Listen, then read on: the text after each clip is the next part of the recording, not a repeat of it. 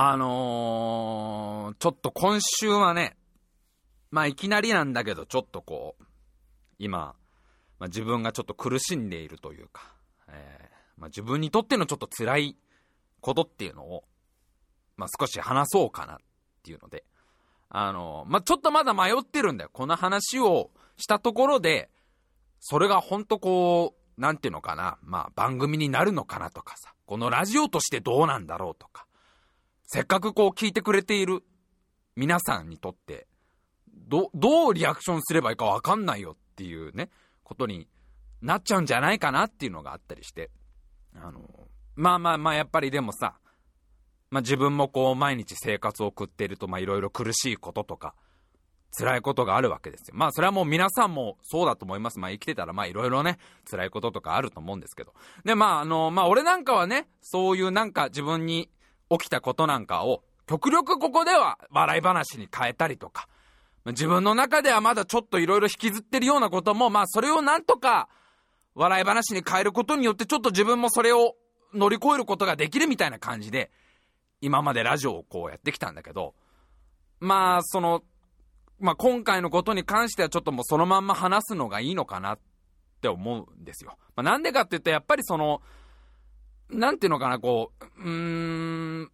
気づかれちゃうと思うんだよ。自分が無理してるっていうことは。なんかこう無理して、あしらいさん今日なんか話をなんとかこう盛り上げようとしてんだなみたいのは、やっぱりこう長く聞いてくれてる方なんかは、ちょっとした俺の調子のこの悪さとかさ、なんか無理してるなみたいな多分気づいちゃうと思うし、で、俺もまあ全然まだまだそうなんかまあ喋りなんかまだまだへったくそな人間だから、どうしてもそういう自分の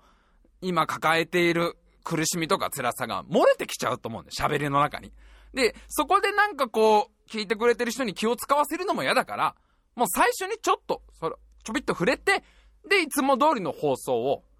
始めたいなと思ってるんで、あのまあ、ちょっと聞いてください。あのー、花粉症が辛い。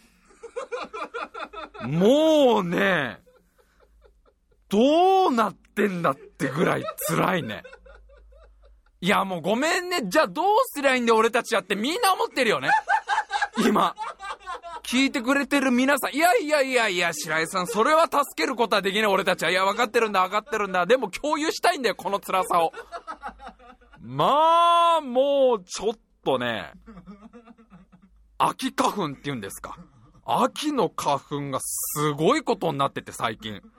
俺、今年からなんだよ。今年から、今までは、花粉は春だけだったんだけど、なんか秋、今年の秋からさ、9月入ったぐらいからちょいちょいひどい日があって、特にもう、まさしく今日ですよ。せっかくの収録日の今日なんだけど、朝からもう鼻水が止まんなく、もうだからもうね、あのー、ほとんど俺の主成分は出ちゃってっから、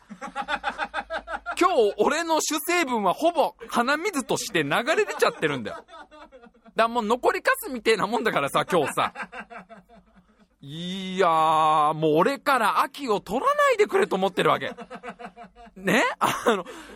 まな、春の時何度も俺は言ったんですよ。受け止められませんと。あなたたちの、その受粉したいっていう気持ちは、嬉しいよ嬉しいこんな、こんな私にもそんなね、アプローチをかけてくれる皆さんのことは、すっごい嬉しいんだけど、でもね、ごめんなさい、私人間だから、一緒の家庭を作ることができないの。植物の皆さんとは。だって、いろいろどっか行きたいし、私だって。ずーっとそんななんか隣にいることは私できないから。春にね、確かにそれ伝えたはずなんだけどね。なんかね、ちょっと夏でこう、ね、一回ほとぼり冷めたみたいなテンションで、またすごいこう花粉を押し込んでくるわけですよ。まあ、すっごい、なんだろうね、この止まらない鼻水とさ、あとなんかこう、春はみんなも結構花粉じゃん。春すごく多いじゃん、やっぱ花粉の人。まあ、秋ってあんまいないんだよね。だからなんかこう、ちょっとした孤独感っていうかさ、今日職場でも俺一人だけが延々と鼻水を垂らし続けてるからさ、なんかそこのこう共有できない気持ちとかを、まあ無理やりみんなにこう共有させたいってことで、どうリアクションしていいかわかんねえよっていうね。みんなも思ってると思うけどさ、いや、しかし、なんなんだろう、この、ね、春も辛くて、で、夏冬なんてのはデフォルトが修行じゃん、もう。夏冬っていうのはもう暑い寒いで、ただ暮らすだけで、それはもう修行みたいなもんなんだから、唯一その穏やかに暮らせていた秋も、この植物軍団によってね、辛い辛い日々になるっていうのは、なんだろう、もうあれか、なんかこれ、なんかあれだ、植物のたたり的なやつなんじゃないの？呪われてんのかな、もう。あれが、なんかあれだ、俺、前世が除草剤とかなんじゃないの？もう。前世除草剤か、芝刈り機で、なんか、たたられてんだろ、これ。もうとにかくさ、まあ、今日ちょっとね、こうだから頑張ってもちょっとやっぱり辛いところがね、あの、出てきちゃうっていうか漏れてくると思うんだよね。鼻声っていうね、隠しようのないところに鼻声と、あと時々鼻を噛む可能性があるから、いや、それはちょっとね、申し訳ないんだけど、せっかく番組聞いてくださってる方にね、鼻を噛む音を聞かせるっていうのは、それは確かにね、ラジオ DJ としてどうなんだっていう自分もいるんだけど、もう完全にだってもう上を向いて歩こう鼻水やべえからっていうさ、状態なんで今俺は。鼻水やべえからっていう。そこはね、ちょっと申し訳ないんだけど、もし鼻を噛む音が入ってしまったら、本当にすいませんということで、まあ、頑張っていきたいなというあのー、こないだ3連休だったでしょ。9月の2週目かな ?3 連休があって。まあ、あのー、自分は全然関係なくお仕事だったんだけどさ。その3連休の次の日の火曜日が、まあ、休みで。まあ、せっかくの休みだから、まあ、どっか遊びに行こうと思って。で、俺はあのー、結構博物館が好きでね。そうなんか、時間が空いた時とか、なるべくそういう博物館行ったりして、えー、まあいろいろご自分にインプットしたりとか、まあラジオとか全然関係なくても、まあそういうの見るの好きだから、どっか博物館行きてえなと思って、まあ調べたんだよ。そしたらさ、なんだろうね、やっぱりその3連休の後、ね、3連休の後っていうのは、結構博物館お休みなのね。なんていうのかな、まあ臨時休館っていうか、まあ3連休頑張ってね、オープンしたから、その分火曜日は休館にしますっていうところがほとんどで、それかもしかなんか白井さんが来たいって言ってるらしいよっていう白い紙が回ってきたから、やべえやべえあいつ来んのかよっつって、白い紙があの、ね、こう前の机から回ってきたから、あれなんか白井さんが博物館来たいって言ってるらしい。やべやべ、鍵閉めろ、鍵閉めろ、鍵っつって、シャッター閉めろ、シャッターってなってんのかもしれないけど、いや、それは、それは俺の被害妄想だということにしときたいし、まあその3連休ね、やっぱ博物館頑張ってオープンした分、ちゃんと休まないとっていうことで、行きたい博物館が、みんなその火曜日、お休みでさ、その、前々から行きたかった上野の、上野にあるあの、国立科学博物館でやってるかなあそこ、まあ、何回か行ったことあるんだけど、今なんか特別展でね、深海展ってのがやってんだよね。なんか深海生物の展示がいっぱいこう、ずらーっと並んでる。でもなんか、行った友達が言うには、その深海店は、あの、生きてるんじゃなくて、標本が基本メインだって言ってたんだけど、その深海店なんか行きてえなと思ってたんだけど、まあやっぱりその3連休ちゃんとオープンしてるからさ、その火曜日はお休みですみたいなのがもうホームページに出ててさ、それはもうだって3連休も頑張ったら職員の皆さんだって休まなきゃいけないしさ、その展示されてる深海たちだってもうヒレを伸ばさなきゃっつって、ね、そう、ずっと固まってなきゃいけないんだから、標本の中で。ちょっとヒレ伸ばしてくるわ、つってなんか岩盤浴行ったりとか、ね、あのティラノサウルスの骨格標本だって、まあね、お、お首はちょっと生体行きたいわっ、つってさ、やっぱ凝る、凝っちゃうからずっと同じポーズは。骨盤の歪みちょっと直してもらえてくるっ、つってさ、こみ、みんなお首だって言うから、ああ、そっか、上の国立科学博物館ダメか、っていうのは行けなかったりとか。ちょいちょいその行きたいとこがやってないわけ。で、一個、オープンしてるところがあって、自分が行きたいと思ってたところでオープンしてたとこがあんだけど、これが、あの、つくばの、つくばにあるさ、あの、JAXA の、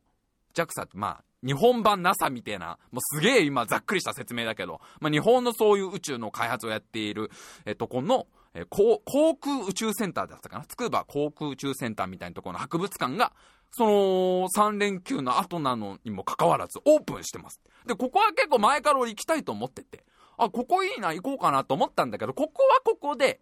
その、ちょうどその2週間後、まあ今からだいたい1週間後かな、9月30日に、年に1回の特別公開をしますと。今日、今日ね、今日来ていただいてもいいんですけど、今日来ていただいてもいいんですけど、9月30日の特別公開では、その1年に1回しか公開しないようなものも見れたりして、普段も入れないようなそういうなんかこう、セキュリティエリアみたいなとこもちょっと入れたりするんですけど、まあ今日来たいって言うんだったら今日来てください、みたいな。えー、えーと思うじゃん、それは。えー、これ、今日まあ行っても面白いんだろうけど、9月の真ん中ぐらいに行っても面白いんだろうけど、これもうちょっと我慢したら、普段見れないような、めったに入れないような、なんか建造中のホワイトベースとか多分見れんでしょ？多分。普段は絶対入っちゃダメって言われてる とこに入れるんだから、普段なんか会えないようなさ、その宇宙飛行士の人とかにも会えるみたいなね。普段なかなか会えない語尾がダッチャの女の子とかにも、多分、いや、それ宇宙人だから多分会えるでしょ。そういう時じゃないと宇宙人なんかなかなか会えないから、あの、電話電話、電話電話言ってるあの指が光るあいつとかにも、多分9月30日やったら会えるけど、他の日は会えませんよ、みたいので、えー、だったらそれは、ね、せっかくだったら9月30日に筑波のその宇宙センター行った方がいいかな。まあ、多分最後あのー、特別なものいっぱい見せてもらうんだから、最後の最後で多分黒ずくめの人が来てね、この赤い光を見てくださいでピカって全部忘れちゃうんだけど、だから俺、まあ、一応9月30日行くつもりなんだけどさ、行ってこのラジオで一切触れなかったら、あ、あいつ赤い光見たなっていうあ、ウィル・スミスに赤い光をね、ピカッとされたなと思ってもらっていいんだけど、まあまあそういうことでさ、まあその筑波のも諦めて、まあまあ諦めたというか、まあそれはちょっと来週9月30日に行った方が、まあいろいろネタにもなるかなと思って、まあやめたりとか、どうしよっかな？でもどこも空いてなかったり、そう、ちょっとタイミングがずれたりとかで、あちょっとまあ家でゴロゴロにしちゃおうかなと、まあ思いながらまあ探してたら、一個だけ空いてる、一個だけってか一個空いてるとこをまた見つけて、で、それが、俺全然知らなかったんだけど、日本銀行にある貨幣博物館っていう。今、カッてなったの今、鼻が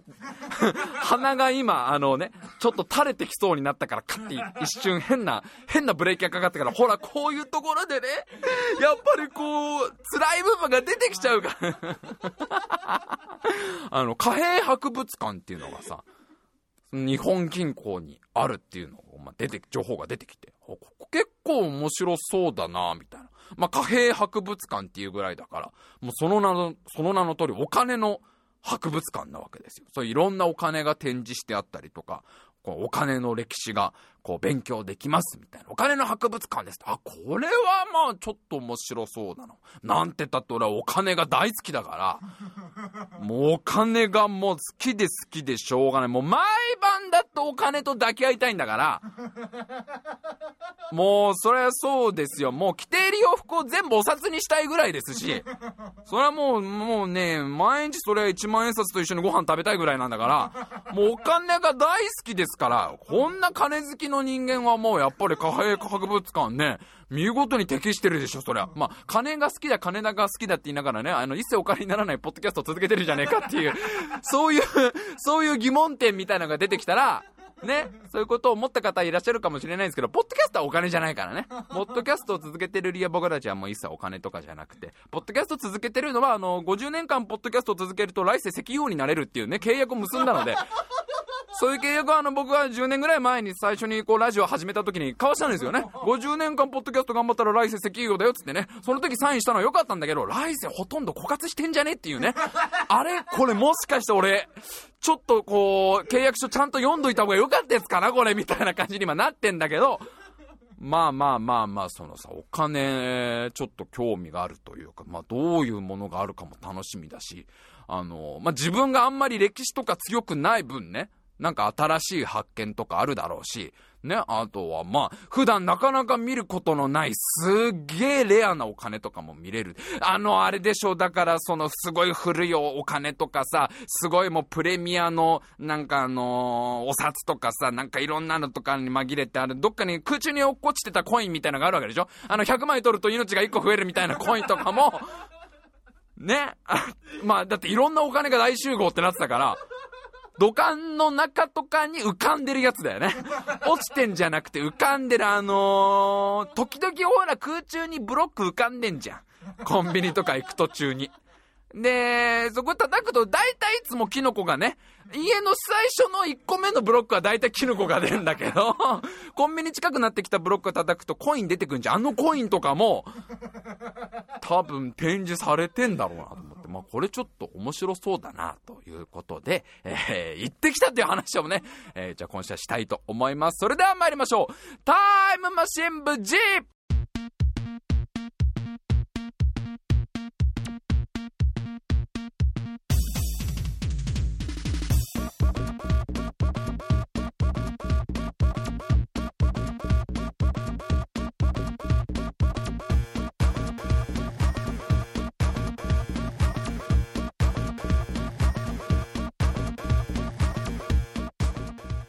今週も始まりました。タイムマシン部10お相手を務めさせていただきます白井亮でございます。そして目の前に座っているのが AD 笠原くんです。よろしくお願いします。お願いいたします。いやーそのまあ貨幣博物館にさ行ってきたんだけどさもう本当その名の通り貨幣の博物館だからまあいろんなこうお金が置いてあるわけですよ。もう有名なところだとあの和道開鎮ね、こう歴史の授業で勉強しましたけど、和道開鎮ってあの小さいコインみたいのとかさ、あとその大判小判みたいのがずらーっと並んでいたりとか、まあいろんなそういう、なんていうのかな、珍しいお金が並んでて。で、しかもその、日本銀行がやってるぐらいだから、日本銀行の中にあるぐらいだから、本物が多いんだよね。そのやっぱレプリカとかじゃなくて、やっぱ日本銀行っていうのは日本中のそのままお金が集まるようなとこだから、本物がすごく展示されてて、すごいその貴重なコインとか貴重なまあそのお札とかもほとんどこう本物がずらーって並んでるわけよ。で、ただ、ちょっと思ったのがさ、その本物のお金が並んでるってことあれ多分誰かが落としたやつってことだよね。あの、本物の和道開鎮ですとかこうさ、置いたんだけど、じゃああれはなんかあの平城京の、平城京に住んでた坊やが、お母さんのおだちんでもらった和道開鎮で、なんかね、メカ聖徳太子のプラモとか買いに行く途中に、落っことしちゃってなんかあの、お、おもちゃ屋さんのさ、あのー、トイザラスの平城京店の駐車場の、あのー、側溝のところに落っことしちゃったやつが出てきたみたいなことでしょ。なんかそう思うとちょっとさ、こうなんか、ほのぼのしてくるというか、あ、これ誰かが落っことしちゃったやつなのかな。いや、もちろん中にはそのお殿様とかが大事に取っといたやつとかあんだろうけど、なんかその、まあ、いきなり地面から出てきたようなものもあるんだから、それはやっぱりなんか当時のちびっこがだよ。ねえ、なんかこう、奈良時代とか飛鳥時代のちびっ子が大和健ガムを買いに、お母さんにもらった、お母さんにもらったお金を握りしめてだよ。大和健ガムのピーチ味が出たから、買いに行ったらステンって転んじゃって、コロコロって落っこっちゃったコインが出てきてる可能性もあんじゃん。そういうこう、歴史に思いを馳せながら見ているとね、なんかいいなこういうなんかこう、人の、人の生活の中にあったものを、見るっていうのはちょっと俺好きだったりするから、あんまそう有名な博物館のその有名な展示品もいいんだけど、なんかその時時々なんか人に使われていたんだな、これみたいなのを見ると、すげえ、プリキュア卑弥呼の衣装セットを買うために 女の子が握りしめていたやつの可能性もあるわけじゃん。ね？いいなぁと思いながらさ、まあ、ちょっと見てたんだけど。そしたらなんかね、あのー、ガイドツアーを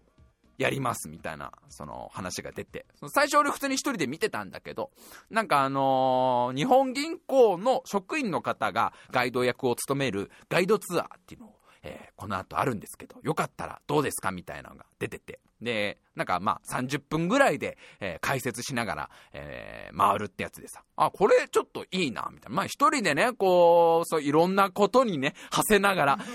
それぞれの時代のちびっこに思いを馳せながら、あの、全身フル稼働の武田信玄フィギュアを買うために、握ったんだな、この小判は、みたいな、たっけえ買い物だな、それっていうさ、落っことしちゃったんだって。おじいちゃんにもらったお年玉小判で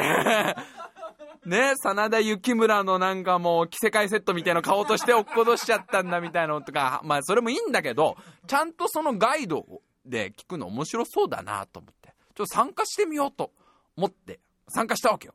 そしたらそれがさ、なんかあの上限人数が20名まで、20人しか、えー、その回ることができませんって出てんだけど、見事に20人定員で、そう、俺込みで20員、ま、満員になってて、すごいその、平日の昼間なんだけど、あんましかもやっぱりそんなお客さんそこまでいないんだけど、それやっぱガイドにみんな集まって、すごいそのガイド役のお兄さんが嬉しそうなのよ。あ、今日はなんかたくさん来ていただいて嬉しいですね、みたいなニコニコしてるわけ。ただそのメンツがちょっと面白くてね。まあもう、まあまあ俺ですよ、俺。お金が大好き俺ですよ。ほっといたらすぐちびっこの心になっちゃう俺と、あと、半分ぐらい、10人ぐらいがおじいちゃんおばあちゃんズなんですよ、やっぱり。おじいちゃんおばあちゃん博物館大好きですから。おじいちゃんおばあちゃんのつがいのおじいちゃんおばあちゃんが つがいのおじいちゃんおばあちゃんが5組ぐらいの、優しそうなおじいちゃんおばあちゃんね。歴史が大好きですっていう感じのおじいちゃんおばあちゃん。で、もう残り10人が女子大生なのよ。なんかどっかも大学が、まあ多分授業の一環なんだろうね。その先生が連れてきたみたいで。そのすごい年齢層が幅広いというかさ、なんか、20代、70代、間30代みたいな すごいバランスの20人の精鋭たちになって。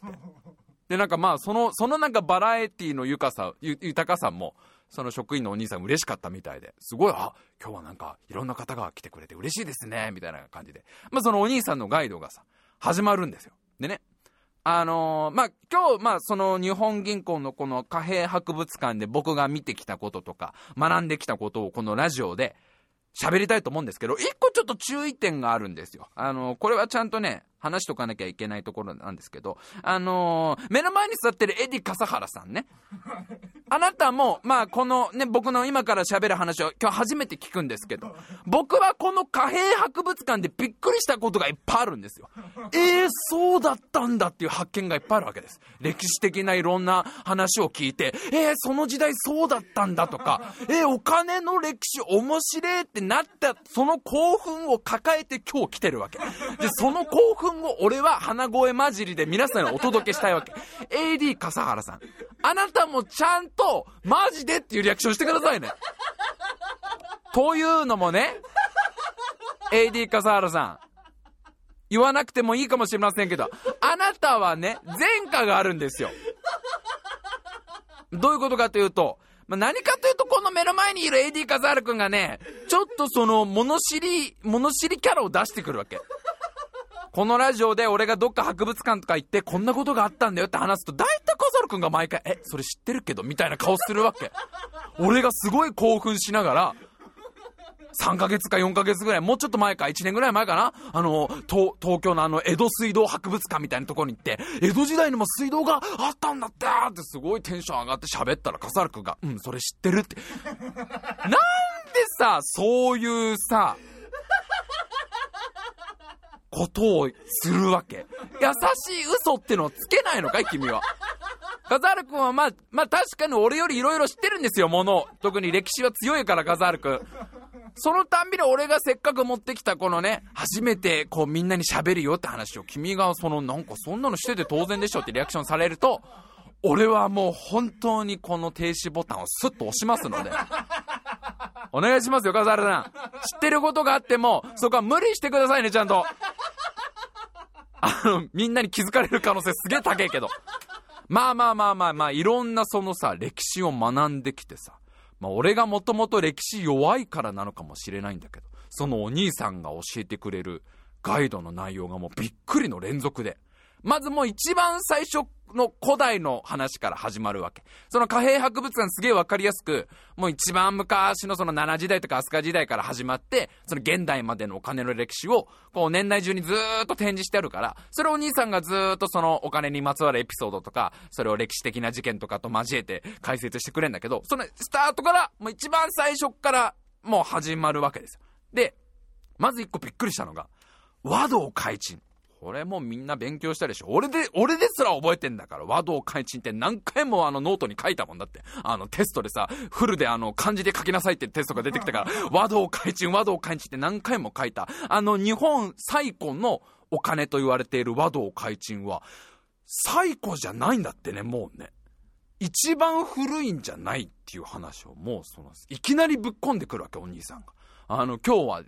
あれですね、あの、皆さん来てくださって。あ、大学生の方も多いので知ってるかもしれませんけど、私たちの世代は、あの、和道開鎮っての一番古いお金っていうのを教わってきましたけど、え、もしかしたら今日集まってくださってる女子大生の皆さん、大学生の皆さんなんかは、あの、一番古いお金は和道開鎮じゃないって教科書で教わったんじゃないでしょうか？みたいな。もうその時点で俺はわらわらわらわらわらってなって、マジで、あんなに一生懸命和道開鎮って、ね、社会科のノート1ページに埋まるように書いたのに、和道開鎮、和道開鎮、和道開鎮、和道開鎮って書いたのに、和道開鎮一番古くねえのってのもう俺すごいびっくりしてるわけ。不本線っていうのが、今は、その一番古いお金って言われてるっていうのを、笠原さん、ほ、正直に、正直に言って、そこ知ってた？知って。ああ知らなかったでしょ？知らないんだよ、笠原くんも、ほら。そうなんだって。ただ、ちょっと思ったのが、まあ、今俺30も3ですよ。33ですよ。で、大学生の皆さんが、ま、20歳とか、下手したら19歳とかですよ。なんかその、あ、もう教科書に載ってる内容ちげんだっていう、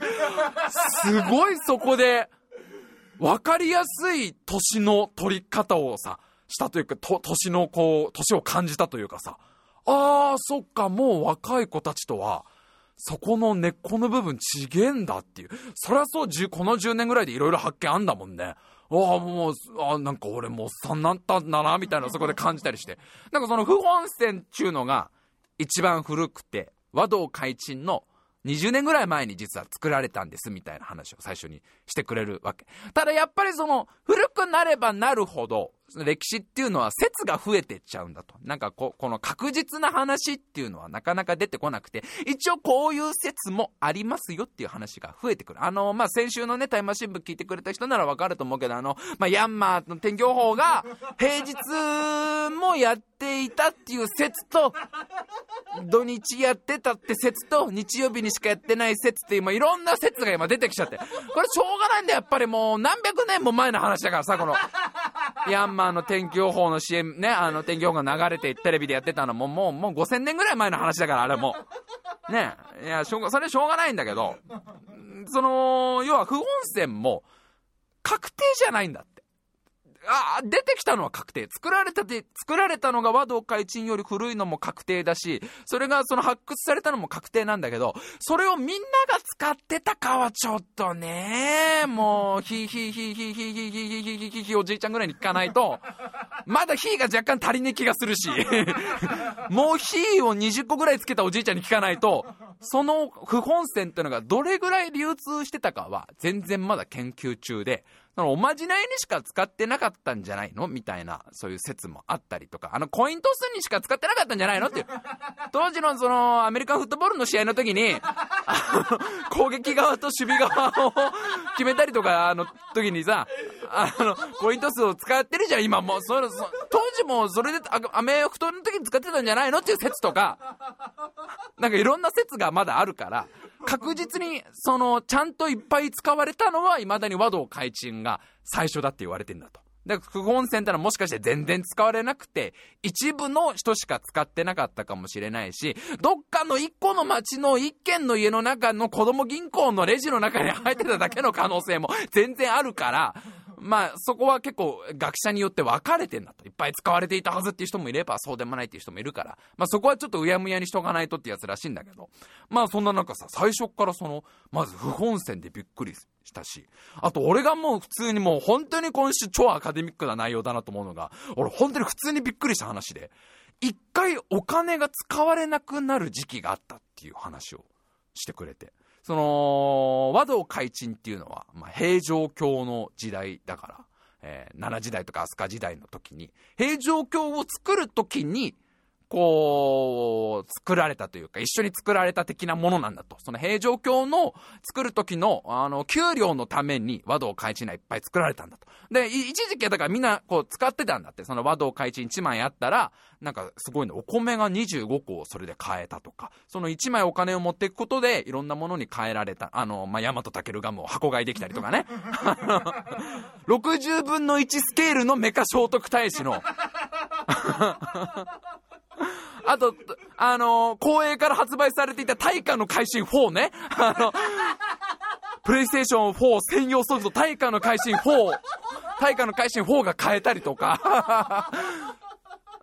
まあ、和道開陳っていうのはそういういろんなものを買うために当時は使われていたらしいんだけど、その後、平城京作り終わっちゃったら、だんだん使われなくなったんだと。で、その理由も面白くて、その当時のそのお金ってのは銅で作られてるから、だんだんその元の材料となる銅があんま出てこなくなっちゃう。あんまりそれが発掘されなくなっちゃって、その金属のこの量が足りなくなってったんだと。で、そうしたら朝廷とかこうね、国はどうしたかっていうと、その、何回も何回も作り直したんだと。新しい、はい、今日からここのお金使ってくださいって新しく何度も何度も発行し直したんだって。ただ、その発行し直すたびに、金属足りねえから、ちょっとずつこう、コインがちっちゃくなっていったんだと。和道開陳のサイズからだんだんだんだんそれがもう、なんかね、10%ぐらいちっちゃくなったり、20%ぐらいちっちゃくなったり、だんだんちっちゃくなったせいで、で、だんだんそのなんか、なんかデザインのクオリティもだんだん下がってたせいで、みんなあんま信用しなくなったんだと。今だとあんまりその感覚ないけど、この金本当使えんのみたいな。こんな汚ねなんかあの丸っこいので、本当に来月出る、大化の改新5が 何回大化の会いやだってその頃はだってほら、戦国時代のやつ、信長がいないからまだ、信長の野望が出るまでは光栄が出してたのは大化の改新でしょ、多分。中野大江の王子か、中富の鎌足りどっちを選ぶかで、ちょっとストーリーがね、ストーリーが決まって、あの、蘇我氏を倒す、途中からあの VR のシューティングゲームになるって言われてる。その来月出る大化の怪獣5が買えるかわかんねえっつって。みんなあんまりその使わなくなっちゃったんだと。お金があんま信用できないから。まあなんか、まあ理由としては、そのまあ、ねお金品質そのものが下がってったのもあるし、なんかいろいろ他にもいろんな要因があるらしいんだけど、みんなお金を一回それで使うのやめちゃって、和道開陳の後、まあ、いくつか種類があるんだけど、そのお金が一回出たのに、一回全くみんな使うのやめて、お米とか布とかを代わりに使ってた時代が、ありましたみたいな。しかもそれが割と平安時代とかの話ですってのに、俺もめちゃめちゃびっくりしてるわけ。ええー、そう、笠原さん、これ知ってました？ほら、笠原くんはなんかあれだね。今日は随分あれだね。素直じゃないか、君。もうさ、これ、ここまで、和道、あの、この日本銀行の貨幣博物館の、もうまだ15%ぐらいよ、最初の。この時点で俺虜になってんねん、もう。全然、あの、なんとなく空いてたから入ったこの貨幣博物館の虜になっちゃう。もう年パス欲しいってなってるわけ。入場無料なんだけどね。年パス欲しい。毎日通いたいぐらい、すげえ興奮してんの。え、そうなの？みたいな。で、またこのさ、お兄さんのトークがまあうまいのよ。このガイドをしてくれているお兄さんが、なんかその、トークがすごい上手で、みんなが飽きないように飽きないようにトークを展開していくから、結構今まで喋った内容もちょっとクイズ形式で、出してくれるわけですよ。と、ちょいちょいこのただ一方的に喋るんじゃなくて、ここでクエスチョンってちゃんとやってくれるわけ。ね。一人でこうミステリーハンターと草野さん両方やってるわけですよ。ここでクエスチョンみたいな。和道開陳の後あまりお金は使われなくなっていきました。それはなぜでしょうテケテケテケテケテケテみたいな感じで、皆さんの答え聞いてみましょうでな、ね、あの、一人、一人ミステリーハンターひとしになってるみたいな。お兄さんのそのクイズ形式で出すのにさ、みんなどんどん食いつ食いつくわけですよ。そのトーク回しがまあうまくて。で、まあ、来ているメンバー、そのガイド一緒に回っているメンバーもやっぱおじいちゃんおばあちゃんが半分ぐらいだから、まあおじいちゃんおばあちゃんあれだね、ひとしくん人形かけるね、ガンガンね。あの、やっぱりなんつうんだろう。ガイドのお兄さんが、じゃあここでちょっと問題ですって言うと、おじいさんおばあさん手挙げるね、どんどんね。ここやっぱわしのその見せ所じゃん、わしの知識の見せ所じゃってことでさ。またおじいさんおばあさん結構歴史に詳しいから、結構みんなその当てたりとかさ、不本線のこと知ってたりとか、ああ、それは不本線ですよね、みたいな話と、あ、おじいさんおばあさんすげえんだなっていう。もうそのガンガンその、もう今週のトップ賞取りたい。ね。おじいちゃんおばあちゃんのもうスーパーひとしく人形まだ取っといてあるよっていう、こうじいちゃんおばあちゃんたちと、あと一切等しく人形をかけない女子大生軍団ね。あの、一切クイズには参加しない、えー、そうなんだ、でついてくる10人ぐらいの女子大生っていう、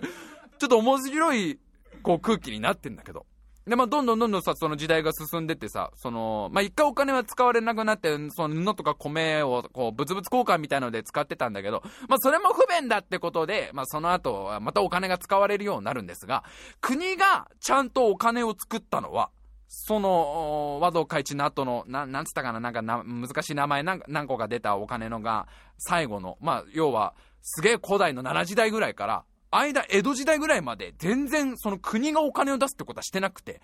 その間は、なんていうのかな、その中国から入ってきちゃったお金をみんな勝手に使ったりとか、トライセンっていうらしいんだけど、それをこう使ったりとか、あと勝手にお金作っちゃったりとか。これ、市中線っていうらしいんだけど、その豪族とかさ、いろんな商人が、その自分のエリアだけで使えるお金みたいのを、こう、勝手にみんな作り出しちゃったりとか、まあ、どっかあの、あれだったら押し入れからドンジャラのコイン出してきたりとか、ドンジャラのコインで ね、多分やってた子もいるでしょう。ね、牛乳キャップの蓋をお金代わりにしちゃったりとか、その小学校1年生のクラスみたいな状況だよ。キラのカード何枚で お願い事聞くよみたいな。そのお金は結構様々なものが使う。勝手にみんなが使い出しちゃって、それを国が渋々認めたりの繰り返しで、国がちゃんとお金をこう発行しますってのは、その間なかったんですよみたいな話とかもしてくれて、へーみたいなさ。で、それもまあちょいちょいクイズ形式で、おじいさんおばあさんはどんどん人しく人形かけるんだけど、まあ面白いなと思いながら聞いてたんだけどさ。その女子大生軍団は、まあ一応真面目な子たちなんだろうね。ちゃんとこう説明も聞くしさ。まあなんつったってちゃんとその、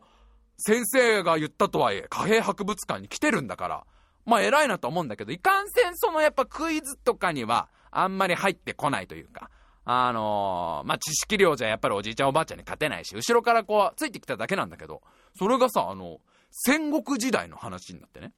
戦国時代っていうのは、これも俺全然知らなかったんだけど、東日本と西日本では使われていたお金が全然違ったんです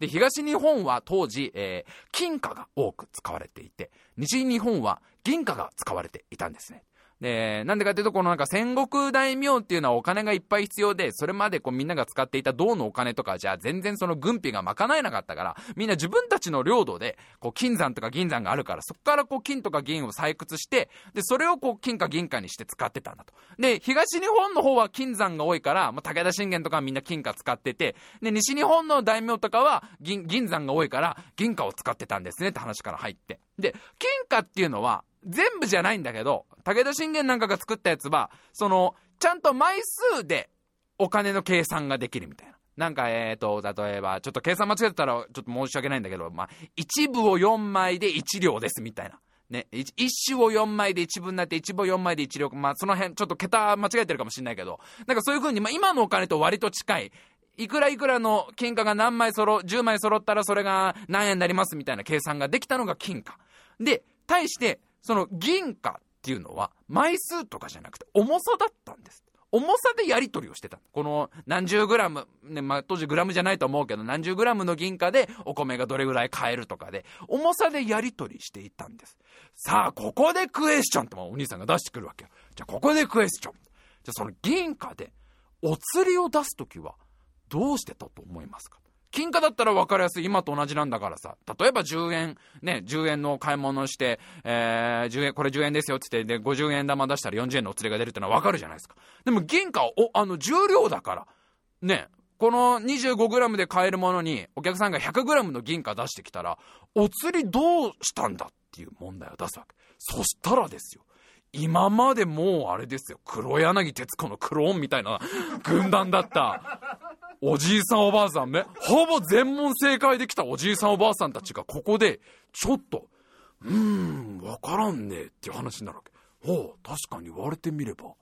え銀貨のお釣りわからんねえ。わかんないねえ、みたいな。あ、初めてこう、徹子が揺らいでるわけ。で、俺なんかもチェンプンかも最初から全然ついてきてないんだから、全然わかんなくて、えー、どえー、全然見当もつかねえな、みたいな、ポッカーンってなってたんだけど。で、お兄さんがニコニコしながら、ちょっと難しいですかねわかる方います？ってこう待ってるわけ。そしたら、俺の後ろにいた、その、まあ普通についてきた女子大生が、えー、あれなの？なんかあの、砕いてたの？ってポロって言ったらお兄さんが、正解って。まさかそこで急にあの女子大生が、急にあの、正解するという。砕いてたんだって、その銀貨を。くだ、なんかまあ、割ったりとかちぎったりして、それをお釣りにしてたっていうさ、あの、正解を見事に女子大生が当てて。したらもうその場にいるもう、もうさっきまで徹子だった。今はもう残念ながら徹子にはなれなかった。おじいさんおばあさんたちは、もう感心するわけよ。その若い女の子が当てたってことにさ、へえ、お嬢さん見事だね、みたいな。あ、すごい物知りね、みたいな。さすが学生さんだね、みたいな。で、お兄さんも嬉しそうなわけよ。やっと女子大生がちょっと食いついてくれた。ね、あとは、あの、ついてくるだけだと女子大生が、こう答えてくれたで嬉しそうだし、当てた女子大生ちょっと嬉しそうなの。えー、なんか当たっちゃったんだけど、みたいな。何この優しい世界、みたいな。みんながすげえ喜喜び合ってるの？え、何この、すごい優しい世界？あの、なんかもう、称え合ってんの？俺までなんか嬉しくなっちゃって。あれなんか今日いい日だぞ、みたいな。そこに流れる暖かい空気ね。でもなんかそれとかも、へーって感心した。まあ、全部喋ってるとほんと今週話ね、時間なくなっちゃうから。まあ、そういうのお兄さんのさ、その、問題が出るたんびにみんながちょっと、そのあたりから女子大生たちもちょっと食いつき、食いつき気味になってきて、その、みんなで世界不思議発見、in 日本銀行やってるわけですよ。楽しい。俺、かん、一回もかけれてないんだけどね。俺はあの人見知りとかが邪魔して一度も手挙げれてないんだけどね。それか、まあ、いつもあれだ、CM 明けは !CM 明けはと思ってんだよ。ここでそろそろこの木、何の木、気になる木が流れるから、その後は俺もために貯めた人しく人形どんどんね、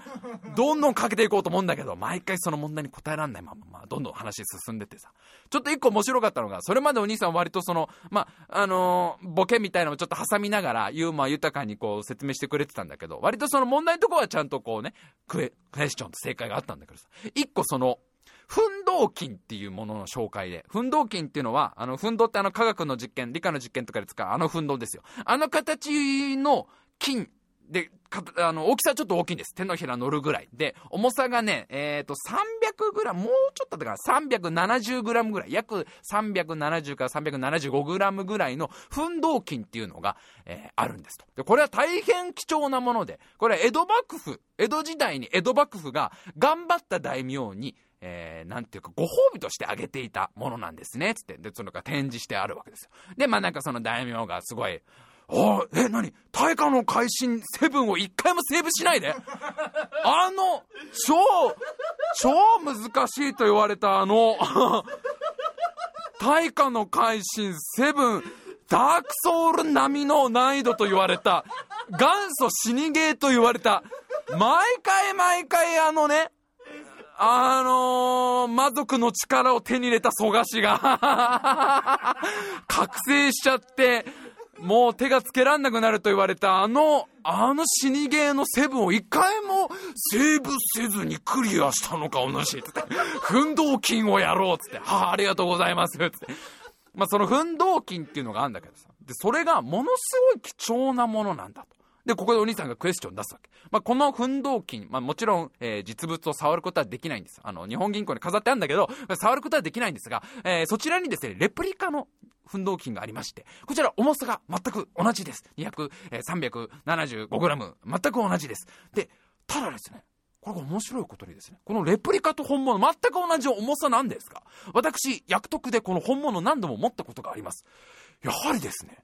本物、重いんですよ。レプリカより。これなんでかわかります？同じなんですよ。同じ 375g なんですが、レプリカより本物の方が重いんです。これなんでかわかります？もう完全にみんなポッカーンだって。超難しくね、この問題急にみたいな。だって同じ 375g で、実際重さが違う。あー、哲学の問題来たな、急。やべ、ジャンル急に変えてきやがったな、これ。あー、人はどっから来てどこへ行くのか的なやつだ、これ。そもそも重りという概念は、みたいなね。人間が作った概念であり、みたいなとこから始めなきゃいけない。あー、難しいやつだ、これと思ってさ、ね、あのもうみんな、え、わか、全然わかんない、全然わかんない。したら、お兄さんがすげえ嬉しそうに、気持ちの問題です。気持ちのも、き、あーでも優しい空気。やっぱ本物ですから、重く感じるんですね。さあ、おじいさんおばさん嬉しそう、ニコニコニコって。1個2億円するらしいからね。奮闘金。その、金相場だと、一つそんなしない、まあ、2、300万とか言ってたかな？なんかそんな百何十万か200万ぐらいなんだけど、プレミアとかいろいろ歴史的な価値があるから、1個2億円するんですよ。やっぱ重いんですよね、本物っていうのは。つったら、はーっていうさ、確かに2億の響きは重い。あとお兄さんがさすがにそれだけじゃやべえと思ったのが、ちょっと質感も違うんですっていう、なんか、足してきてたのも面白かった。まあまあ、そんな感じで、まあまあ、もうちょっと喋っていい？まあ、いろいろびっくりしたことがあって、まあ、その後もその江戸時代のお金の話が進んだりとか、まあ、江戸時代どんな金か銀か銅貨ができて、どういう話だとかも、まあ、ずっと進んでたんだけど、一個俺がすごい、なるほどと思った話がさ、ちょっと話が進んで、金か銀かの話じゃなく、もうお札の話で、明治時代にこの初めて国がお札を発行したんだと。まあ、その前になんかお札っていうのはみんながこう作ったりとか、藩札っつったかな？その、江戸時代はその藩主の人たち、いろんな大名が自分のところで使える、えー、お札を作っちゃったりしてたんだけど、そうじゃなく、国、日本全部で使えるお札っていうのを、明治時代に作ったんだと。これが1872年かな ?1872 年、俺のメモが間違えてなければ、これ怖いよね、なんかね。1、2年ずれてたらちょっともん、申しだってこれを受験に使われたら怖いじゃん。ちゃんと調べ直して、一応俺はその場の博物館の手書きのメモで残したんだけど、1872年になんか明治政府が出した明治通報っていうのが最初のお札なんだと。で、まあ、これが一、まあ、全、日本全国で使えたお札なんだけど、これには肖像画が描かれてなかったんだと。もう本当は簡単になんかその、真ん中に1円とか10円って漢字で書いてあって、その周りをなんかいろんな文字が書いてあるだけで、絵が描いてない、肖像画が描いてないわけ。で、それあんまりにも偽造されちゃったんだと。その明治通報っていうのは偽造が簡単で、特にみんな額面のとこだけを変えて、なんかあの500円札みたいなさ、子供銀行みたいな、もうね、2億円札みたいな、その偽造がすごい流行ったから、すぐその改造の、改造診察ってかな改造お札、なん、ちょっと名前がすげえ怪しいんだけど、その、改造紙幣だ。改造紙幣っていう、その新しいお札がすぐ出たんだと。で、これにはちゃんと、肖像画が描かれてる。神宮高校の肖像画って言ってたかな神宮高校の肖像画が描かれてる。この肖像画を書く理由っていうのが、はーっと、これなんでかわかる？肖像画。まあ、偽造防止はわかるじゃん。偽造防止で、まあ、なんか、今だったらね、1万円札とか1000円札もみんなね、書いてあるでしょ。あの、じゃあなんで肖像画にしてんのか？別に絵だったら別にな、なんだっていいじゃないかって思うじゃん。それだって、わかんないけど、ね、なんか、悟空の絵、悟空の絵とかでもさ、肖像画肖像画でも、悟空の絵とか、なんかね、もう、もういろんな絵でもいいわけじゃん。迷路でもいいわけじゃん。すごろくでもいいんだしさ、可愛い子猫ちゃんでもいいわけじゃん。なんで、そういう、まあちょっとリアルな肖像画にしてるかって言ったら、これが、はあ、なるほどと思ったのが、人間っていうのは、その人の表情にめちゃくちゃ敏感なんだと。ちょっとした表情の違いって人間ってすぐ気づけるんだって。で、お札って基本毎日見るもんじゃん。毎日見るから、一番毎日見ている顔なんだよね。言ってしまえば。肖像画の顔。ね、今だったら、えー、福沢諭吉とかはさ、毎日見てる顔だから、あれ今日ちょっと機嫌悪い諭吉みたいなすぐわかんだって。それが偽造されて、ちょっとでも眉毛の角度下がってるとか、ちょっと口角がちょびっとほんのわずか下がってるだけでも、あれ？どうしたんだよ、ゆきちってなるんだってよ。なん、どう、な、い、言ってみろよ俺は確かに頭良くねえけどよ答えられることは答えてえからよっていう、こう、人の表情が一番敏感に気づけるから、肖像画なんですよ。はあもうその瞬間、全員、スタジオがもう、はあ、なるほど。もうそれ一体感がやべえから。はい、アリーナ席、はあ、二階席、はあってなってる。もうお兄さんのそのさ、そういうことなんです。どやーって出た瞬間の、もうおじいちゃんおばあちゃん女子大生、俺全員、はあ、なるほど。誰かに言いてー、これ。今すぐ誰かに言いてー知識きた。でも言われてみればなるほどなと思うよね。笠原くんがちょっとやっぱり疲れてたりするとわかる。顔でわかるもんね。あ、笠原くんちょっと今日無理してんだなとか、あ、笠原くん今日3人目だなとかさ、3人目の方かとかさ、あれ、コピーロボットかな？鼻の形がちょっとあれだし、とかさ。やっぱ笠原くん毎日見てる表情だから、ちょっとち、毎日だから、まあ、毎週ね、毎週会ってる人とかは、やっぱ体調悪かったりわかるじゃん。それと同じようにお札は肖像画にするとその完璧な複製は難しいんだと。わずかなその線のズレとかでみんな偽造って気づけるから肖像画なんですってのがもう、ああ、早く収録してってその時。ああ、これを早くドヤ顔で喋りて ああ、もうなんだったらもう、火炎博物館行ったって話全部カットして、急に俺の物知りキャラ出すみたいな。もうそういう話をしてくれたりとかで。まあまあもう、もういよいよその、この話も締めなきゃだし、その博物館ももうエンディングに近づくわけですよ。その、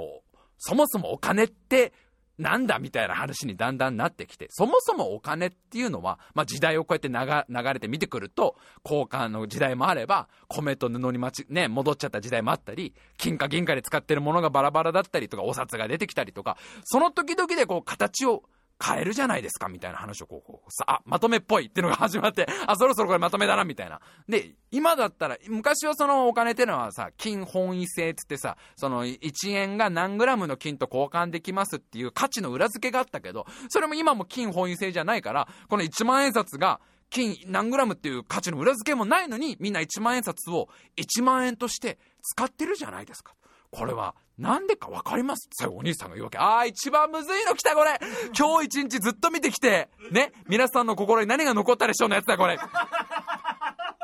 こうずーっと見てきてお金が使われなくなった時代とか、いっぱい使われた時代とか、ね、偽札とか、こう、偽造陛下がいっぱい出てきた時代もあった。中で、今みんながこう安心して、1万円札、こう、使えてる。これなんでかわかります？あー、わかんないよ。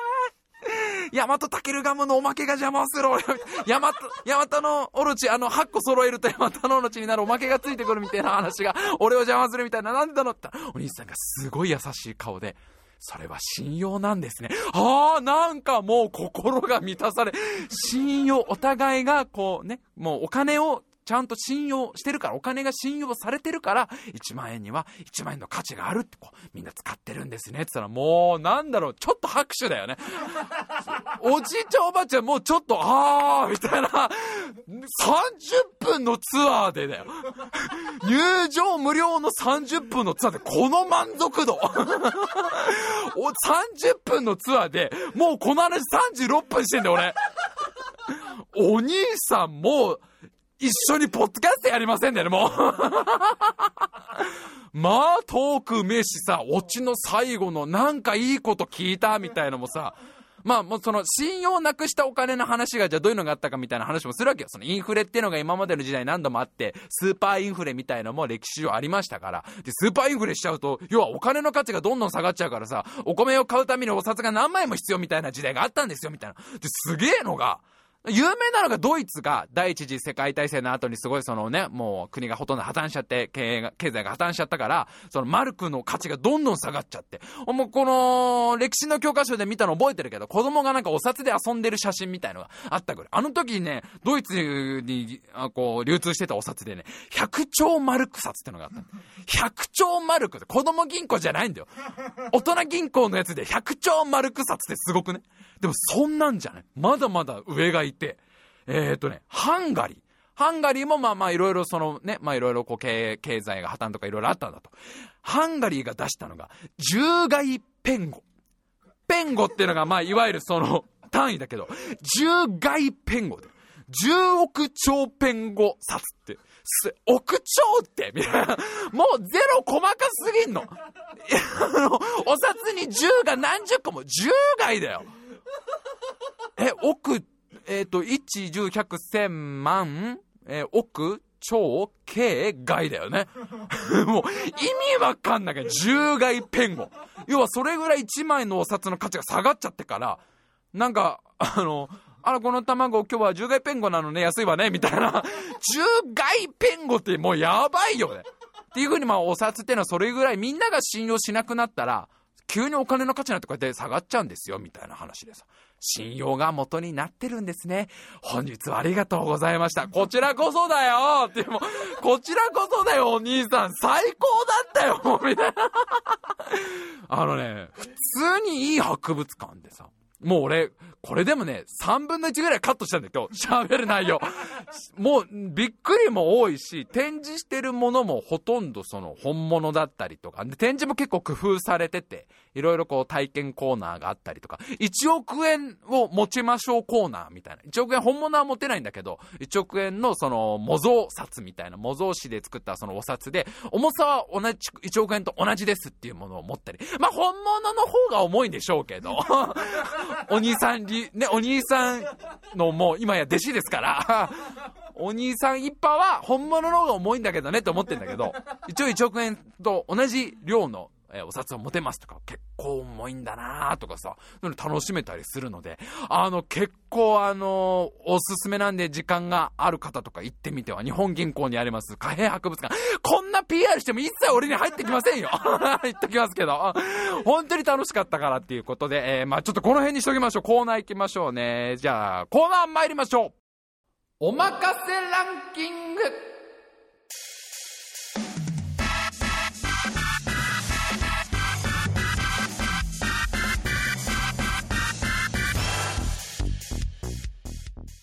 はい、おまかせランキングの時間でございます。こちらのコーナーは皆様に様々なランキングを調べてきてもらおうというコーナーでございます。えー、今週のお題は洗濯機が2位になるランキングということで、えー、たくさんの調査員の方からですね、ランキング、えー、いただいております。どんどん紹介してまいりましょう。5つ目、ラジオネームマッソン。家の中でかくれんぼをしていて、いい隠れ場所だと思って中に入ったものの後悔するものランキング。2位洗濯機。まあ、それはまあね、後悔はしますよ。色、そのまんまスタートされる可能性も全然ありますからね。危ないですからね、いろいろね。1位、テレビ。あー、まあね、テレビの中はちょっとね、抜け出せなくなっちゃう可能性もあるし、あとあの、髪の長い女の子と仲良くなっちゃう可能性も。髪の長い女の子にね、こうしつこくこうね、付きまとわれちゃう可能性もありますので、まあ、後悔は確かにするかなと。3位、電子レンジってのがさ、あ、この俺とカザル君のリアクションの、あー、同じやーがやっぱり同じ時代に小学生だったなっていうね、えー、グレムリンですね。グレム、あれでも、今考えるとあれオーブンなのかな？あれ電子レンジなのかな？グレムリンね。懐かしいな。もうあの、当時子供だった人は今みんな、あー、懐かしいって。えー、ラジオネーム、エビ天、えー、洗濯機が2位になるランキング。マフーバで炊飯ジャーがなかった時に 代用できそうな家電ランキング。洗濯機。あー、まあね、2位洗濯機ね。確かに絶対代用できるわ。しかもなんかより強力な感じするわ。パワーがなんか強そうな感じ全自動乾燥機までついてたら、そ、相当強い感じしますわね。えー、続いて、ラジオネーム、はじやま丸右衛門、洗濯機が2位になるランキング。おばあちゃんのお金がなくなった80代のおばあちゃん100人に聞きました。心当たりのある消えたお金の行方ランキング。第2位、洗濯機。まあね、しょうがない。まあ、ポッケに入れたまんまだったのかな。まあ、でもこれはおばあちゃんだけじゃなくて、俺もね、時々やっちゃったりしますから、人生に一回ぐらいみんなやったことあるんじゃないですか。第1位、孫。孫だー 孫かー おばあちゃん気づいてんだおばあちゃん、正直に答えたね、おばあちゃん。アンケートに正直に答えたね。おか、お金がなくなっちゃったのよ。え、心当たりあるんですか？うーん、孫ね。気づいてんだ。気づいてるけど言わねえんだな。言わねえんだな。で、そのあれでしょ？あの、孫が、そのおばあちゃんのお金握りしめて、なんかね、3DS の速度買いに行こうとしたやつを転んで転んで、どっかでそのコインが速攻の中に入っちゃったのが、しばらく経って、海博物館に来てるわけですから。いや、おばあちゃんのそのお財布から盗んだね、三和道開珍を使ってだよ。三和道海鎮を使ってなんか、あのー、奈良の大仏の中がなんかロボットの秘密基地みたいになってるやつ。奈良の大仏の中からロボが出てくるタイプのプラも買っちゃって、買おうとしたらコロコロコロコロと落っことしちゃったやつがですよ。だ孫なんですよ。大体、孫がそういう風にこの歴史を紡いでいくんですよ。無理やり今週の話と絡めんじゃねえっていう えー、ラジオネーム、バルムンク、えー、洗濯機が2位になるランキング。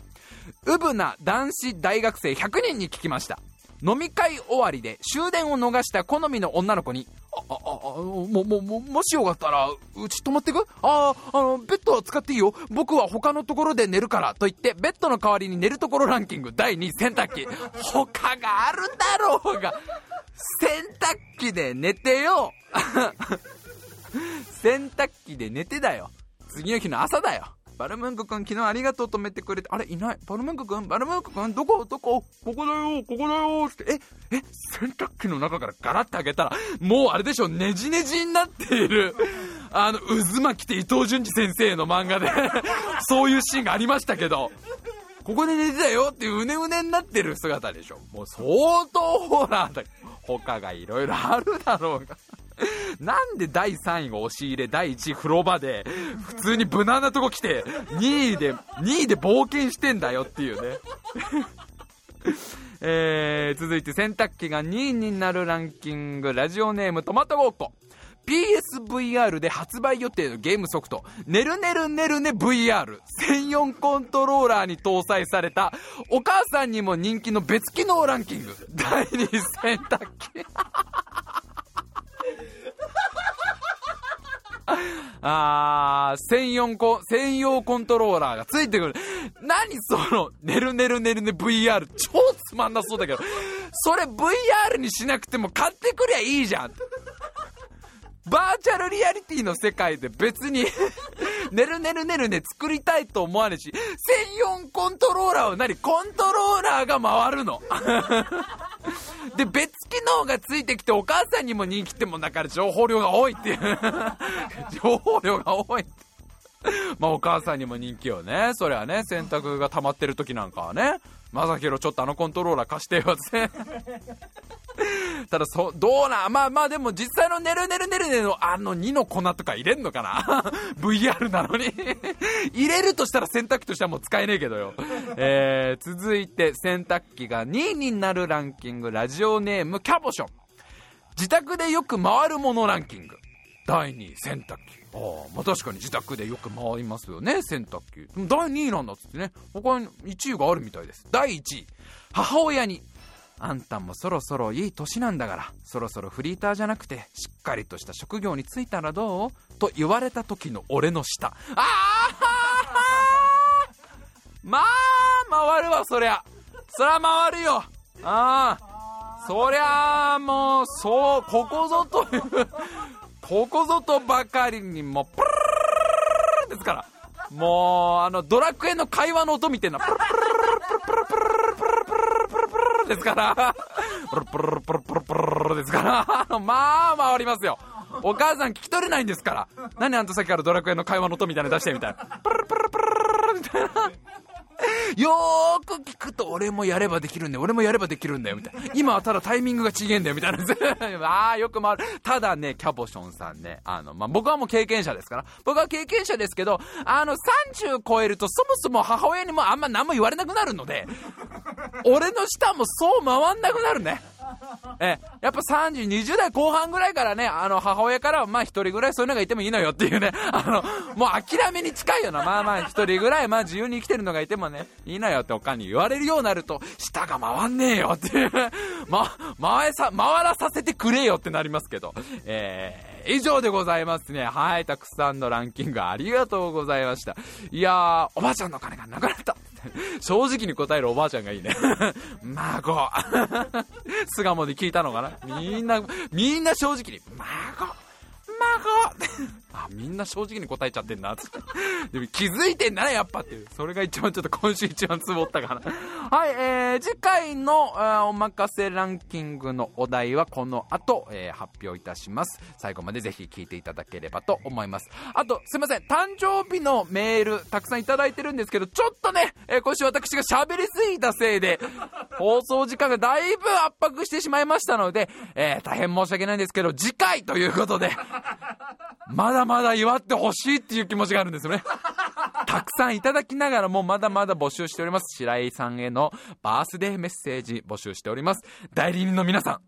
ねえ、どんな有名人の方の代理人さんがですね、送ってくれるのか楽しみにしております。えー、どんどんメール送ってきてください。あともう一個、あのー、コーナーなってんのかなってないんだかよくわかんねえ。あのー、昔話やらおとぎ話を勝手にどんどん改造しようの、えっ、と、えメールテーマですね。えっ、と、シンデレラのガラスの靴に変わるものですね、お題。えシンデレラのガラスの靴に変わるものを思いついたらどんどん送ってください。それではメールアドレス参りましょう。タイムマシン部 G、at gmail.com、タイムマシン部 G、at gmail.com、スペルはタイムマシン英語で書いていただいて、bug.gmail.com でございます。皆様からのメールお待ちしております。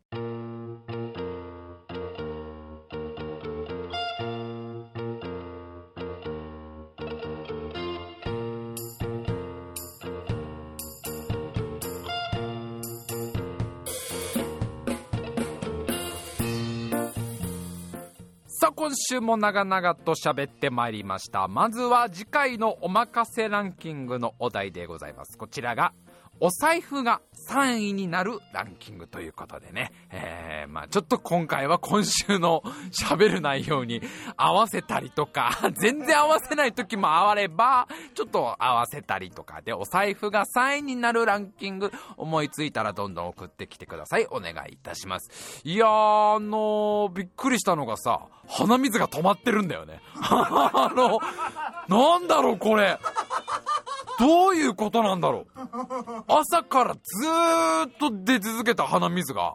もうあれだよ、あの、今日職場で白井さん鼻やばいっすねって言われたんだよ。は、鼻辛そうですねじゃなくて鼻やばいっすね今日って。やばいっすねっていうのがもう物語ってるっしょ。